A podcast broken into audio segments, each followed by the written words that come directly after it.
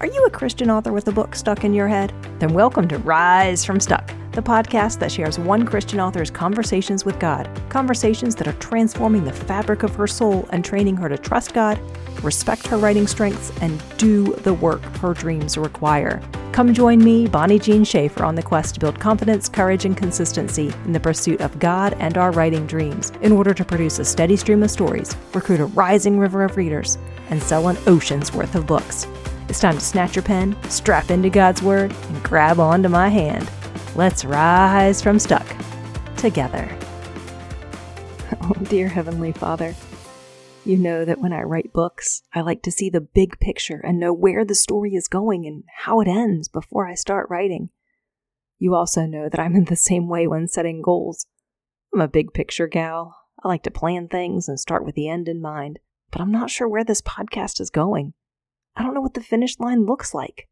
I just know that you want me to talk to you about you and me and dreams and work and writing. And I know you want me to share these prayers or conversations of ours through this podcast for the foreseeable future. So instead of waiting to see the big picture and understand where you are taking me and my listeners, I'm starting. I'm obeying, even though I don't quite understand or have a grand and detailed plan. I mean, what do you want this show to be? Why do you want me to document my journey from this stuck dreamer to a strong and courageous action taker? How can you speak through me to encourage others to get into writing action? How can you change me through these prayers and encourage me to get into both writing and teaching action? You are at work in me, of that I am certain. I'm not the same woman I was when I started this show eight months ago, during the dark days of adjusting claims. I still remember those desperate, dreadful, hopeless feelings. Feelings of being stuck in a job that drained my energy and sucked away my creativity.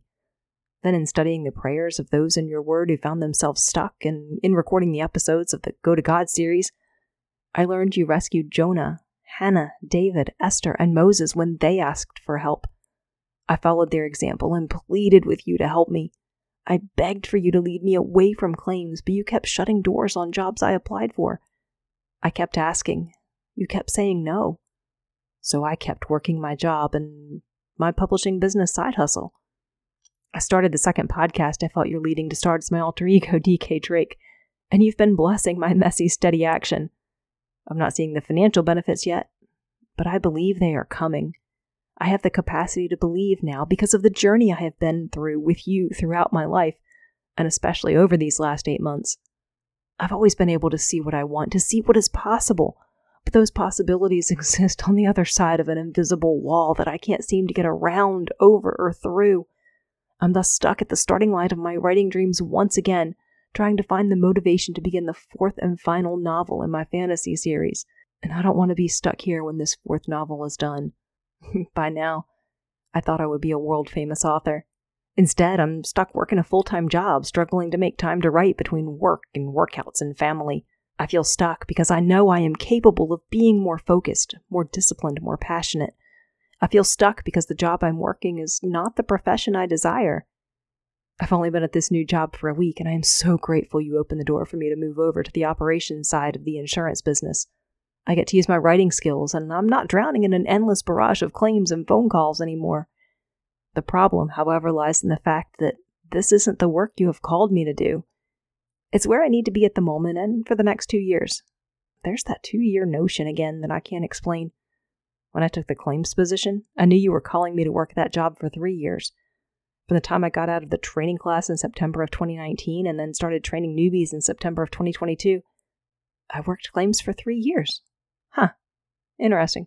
I sense you're calling me to stick with this job for at least two years to give me time to recalibrate as I learn to write again and dream again and hope again. And as I learn to think differently, act differently, and get different results in my business. Ultimately, my job is not my dream and doesn't allow me to fully utilize the strengths and abilities you have given me. By continuing on this path of writing in action and silent leadership, I do you, myself, and my readers a disservice. I also am hurting those young people you are calling me to train to develop their own writing skills. Right now, I'm living a mediocre existence because I am not consistently taking action in the direction of my dreams. I'm not doing the work my dreams require. I'm not respecting my strengths.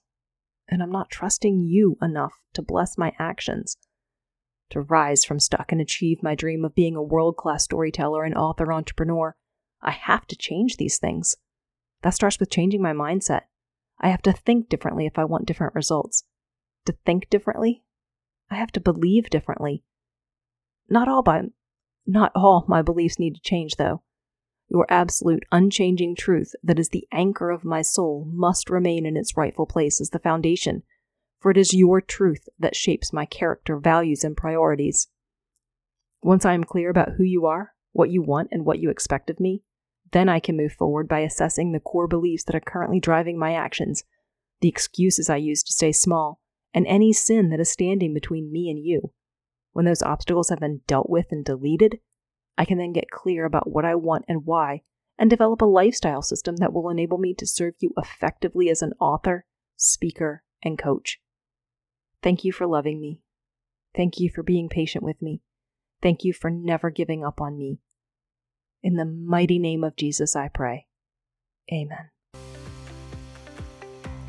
Conversations with God, aka prayers, are transformative Start your transformative Rise from Stuck journey by sharing your prayer on Apple Podcasts in the form of a five star written review. Then come back and edit it in a year to share how God has transformed and changed you.